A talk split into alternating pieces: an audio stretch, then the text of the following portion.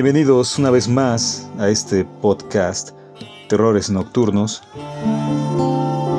Hoy es una noche lluviosa, mejor dicho, es una, una madrugada lluviosa. Estoy grabando esto, al menos aquí en México.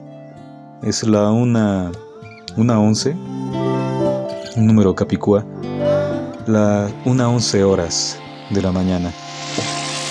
Así que Vamos a pasar con un relato, un relato más también de Sarcáncel Rufus, el escritor del que, del que les compartí uno de sus relatos, Cuentos de Trapo, que fue el pasado episodio de este podcast. Y ahora vamos a, a darle lectura a otro, a otro de sus relatos. Este, por supuesto, es, es amplio, muy amplio, así que lo vamos a seccionar en partes como otros relatos que tenemos en el podcast. Así que esta es la primera parte, se llama Supervivencia, el relato, y vamos a darle lectura. Pero antes de pasar, quiero agradecerles a todos quienes nos escuchan, donde sea que se encuentren, donde sea que nos escuchen. Incluso no sé si alguien duerme escuchando esto, pues espero verlo ahí en sus sueños.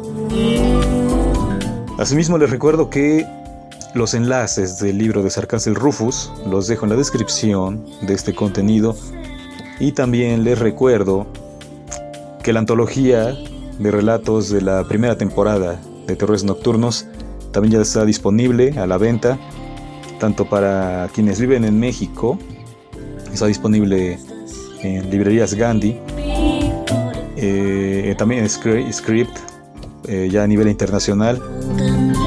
Y Bubok, y la verdad es que ya ni sé ni recuerdo dónde más, pero bueno, solo con googlearla aparecerá por ahí. Así que bueno, gracias a todos por su atención, gracias a todos por su tiempo.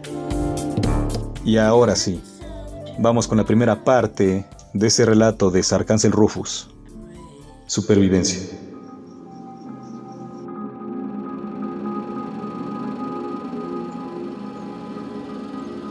La boca se le hace agua.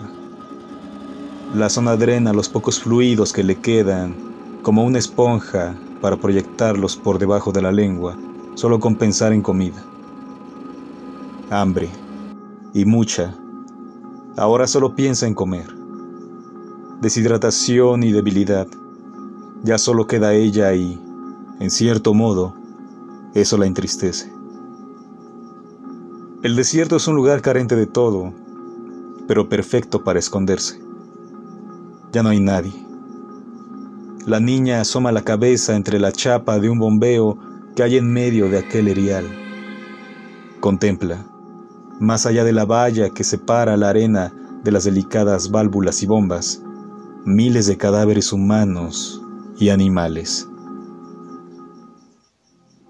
Es físicamente imposible que a esas alturas la niña derrame una lágrima pero sus ya marchitos sentimientos deberían haberlo obligado hace tiempo. Todos los muertos se mueven y buscan aquello que parece vivo. Planta, animal, persona, es irrelevante. Los cadáveres aprovechan el estadio físico del ser que antes vivía, y la muerte exprime todo su potencial. Los perros muertos corren, vuela la podredumbre en forma de buitre, los peces forman bancos de muerte para aniquilar a lo vivo en el mar. Las plantas crecen hasta arrancar sus raíces del suelo, ya que lo muerto parece no esconderse bajo la tierra, sino sobre la misma, en movimiento. Todo se mueve hasta devorar y asimilar lo que parece fresco cuando los muertos se han podrido o estropeado tanto que son incapaces de moverse como antes, desarrollan otros miembros sin hueso que les permiten desplazarse para saciar su hambre de vida. Las partes sueltas se acaban uniendo para mejorar la movilidad. Ciertamente es asqueroso, pero todos los muertos parecen marchar en la misma dirección. Querrá decir eso que allí, en la cima de los lejanos Andes, queda alguien vivo? Antes de todo esto, Atacama ya era un desierto. La niña pudo escapar gracias a que ya no había mucha vida en el entorno cuando todo empezó, y se ocultó en la caseta de un bombeo cuyo acueducto, enterrado en la arena, cruzaba el desierto desde una planta desalinizadora en la costa hasta una mina en los Andes a la que suministraba agua. A la niña le resultó imposible huir por el mar, ni hacia el norte. Una extraña neblina azul formaba una barrera mortal que mataba a cualquier ser que la atravesaba. Pasaron los días y se agotaron las reservas hasta que, por accidente, de una improvisada estantería cayó una radio de onda corta que se encendió con el impacto.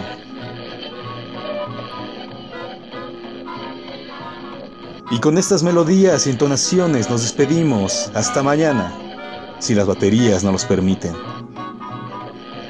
¿Era acaso una emisión grabada? ¿Volverían a emitir mañana? El terrible sol desértico azota de nuevo las chapas de la caseta. Para Javiera resulta imposible soportar aquel sol letal que la mataría en unas horas a fuerza de radiación térmica. Es mejor descansar durante el día y abrigarse en las gélidas noches. Parece que las criaturas merman su actividad durante las horas oscuras, ya sea por la falta de sol o el drástico descenso de temperatura.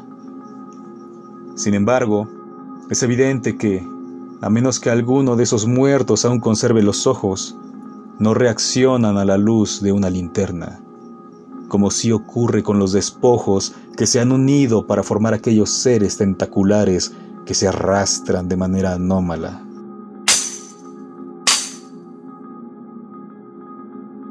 Cuando Javier apunta al exterior con la linterna recargable, solo atrae a los muertos que parecen conservar la capacidad de visión.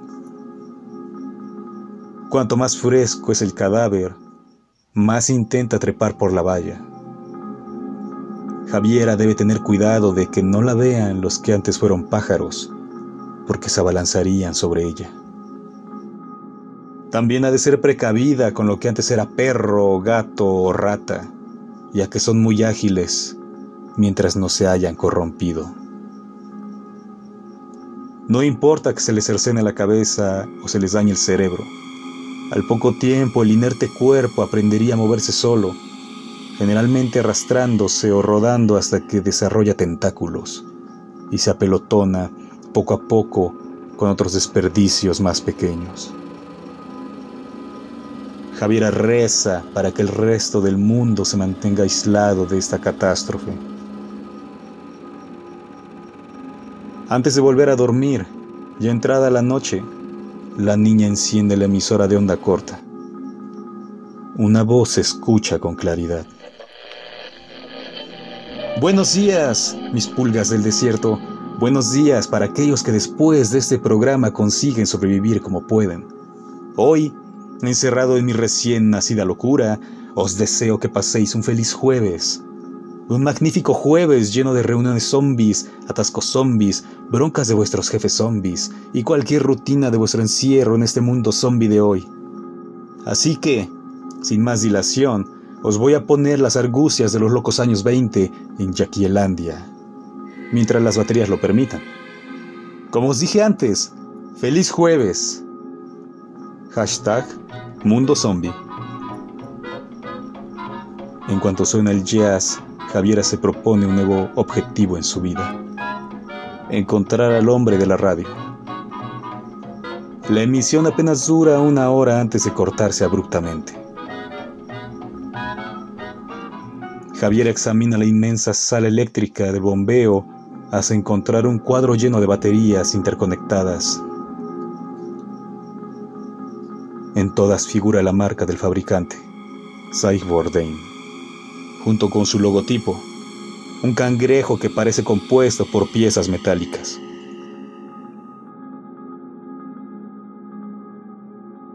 Javiera no está versada en electricidad, pero sigue los cables hasta el techo y comprueba que en el exterior de la chapa del tejado hay paneles solares. Es evidente que aquel hombre de la radio se encuentra en otra estación de bombeo y que transmite desde allí. Javiera sabe que ese acueducto cruza el desierto y que existen varias estaciones de bombeo a lo largo de su recorrido para garantizar que el agua llegue a la mina en la falda de los Andes. Lo había visto en un reportaje de la televisión. Gracias a ese acueducto, las mineras del entorno dejaron de explotar glaciares naturales en la cordillera andina. A pesar de su juventud, Javiera deduce que no debe estar muy lejos de la otra caseta, ya que la pequeña emisora carece de gran alcance. Después de sopesarlo hasta mediodía, Javiera decide emprender la marcha durante la noche, siguiendo las señalizaciones que marcan por dónde discurre el acueducto subterráneo y aprovechando la merma de actividad de los muertos. No le queda más remedio. Si permanece en esa caseta, morirá sin remedio. Tras un reparador descanso, la niña abre con mucho cuidado las verjas del bombeo y, bien abrigada, sigue con paso raudo la flecha reflectante que indica la dirección de la tubería. Esas cosas a su alrededor parecen moverse a cámara lenta. Los que aún conservan su forma humana permanecen sentados, a cuatro patas o tumbados, ya que cuando se enfrían acaban tropezándose. Javiera se orienta con el oído para no recurrir a la linterna, pero aún así la enciende ocasionalmente y alumbra el horizonte para divisar las señales clavadas en el suelo. Hay una cada 100 metros más o menos. Ni siquiera necesita rodear las dunas, ya que para la construcción del acueducto retiraron arena con máquinas y una duna tarda siglos en formarse, además de las continuas labores de mantenimiento que mantienen un camino. De vez en cuando se topa con un enorme amasijo de tentáculos en mitad de la senda. Intenta agarrarla cuando percibe a la niña, pero Javier es más rápida y los esquiva con facilidad. Con cien señales contadas, más o menos, vislumbra una caseta que debe ser el siguiente bombeo. No hay una luna especialmente grande, pero la sílice de la arena del desierto refleja la luz. No se ven muchos muertos entre ella y la caseta, y Javier acelera el paso, ya que dentro de poco saldrá el sol. Craso error. Los pasos de la niña traen un muerto bastante grande en medio del camino. Parece rápido. Javier aminora la marcha hasta detenerse, ya que también ha alterado los muertos de su alrededor. Aquel ingente cadáver cada vez se acerca más, con pasos firmes. Es esbelto, carece de forma humana, más bien parece un avestruz. Javiera se acuerda de una granja avícola que hay en las proximidades del río, donde la tierra es más verde, así que no se sorprende de encontrar al animal. Pero aquel avestruz parece un cadáver fresco. Le falta un ala, y cuando se acerca lo suficiente, se aprecian mordiscos en sus patas. Sus ojos son muy grandes, situados a dos metros de altura, y comprueba los alrededores. Otea. Javiera se oculta detrás de un muerto bastante gordo que cojea en dirección a los Andes. Con suerte el avestruz se olvidará de la niña y seguirá en la misma dirección que sus congéneres. Pero la desgracia hace que el gordo se tropiece y ruede duna abajo, dejando a Javier al descubierto que capta la atención de la gran nave, la cual no se demora en emitir una especie de siseo mientras corre como loca hacia la niña. Javiera se asusta y huye, corre cuanto puede hacia la caseta del bombeo. Las patas del avestruz se clavan en la arena con suma facilidad y Javiera zigzaguea entre los muertos para que su perseguidor tropiece con ellos, pero aún así el ave le pisa los talones. A escasos metros de la caseta, un tentáculo enorme, parte de un amasijo inmenso, se dispara como un látigo hacia la niña, pero ella lo esquiva con facilidad. El tentáculo golpea al avestruz muerto y enseguida asimila al animal, salvando a Javiera de ser picoteada hasta la muerte. Ella escala la caseta, que resulta ser un simple puesto de control de tuberías que techaba una arqueta. Una vez dentro, Javier abre la tapa de la arqueta entre jadeos. Es una cavidad de apenas 4 metros cuadrados y otros 4 de altura, en cuyo fondo se halla una esclusa para abrir el paso de la tubería. La tapa de la arqueta es circular, como las alcantarillas de una ciudad. En ella se aprecia el logotipo de Cyborg Parece que todo el acueducto pertenece a la misma empresa. Javiera se siente muy débil para continuar con la marcha, demasiado débil para cualquier cosa debido a la falta de alimento. Así que, con los nervios por haber sido perseguida, se introduce en loquedad y asegura la tapa. Se siente débil.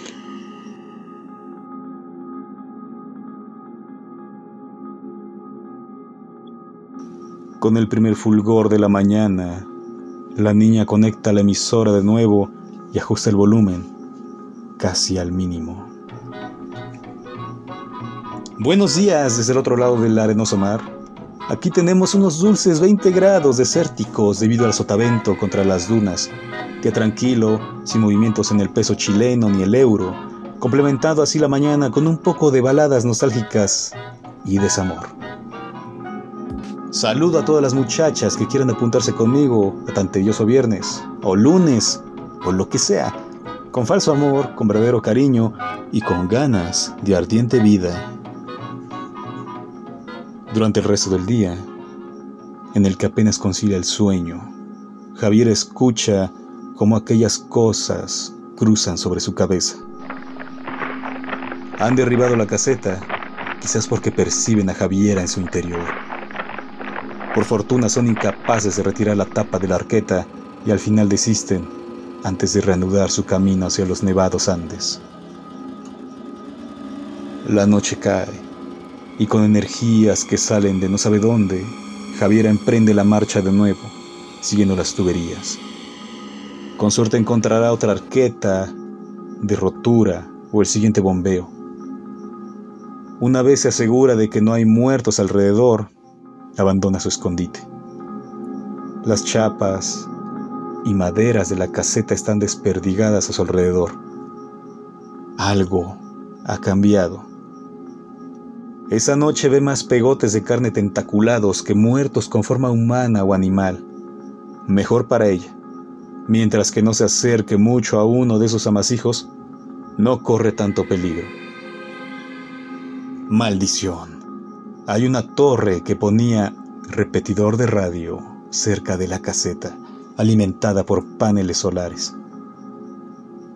Eso indica que el locutor de la misteriosa radio podría encontrarse en cualquier sitio, aunque si la emisora de onda corta es capaz de recibir, se debe que a esa frecuencia se reserva para obreros y, por lo tanto, una de dos, o se emite desde la mina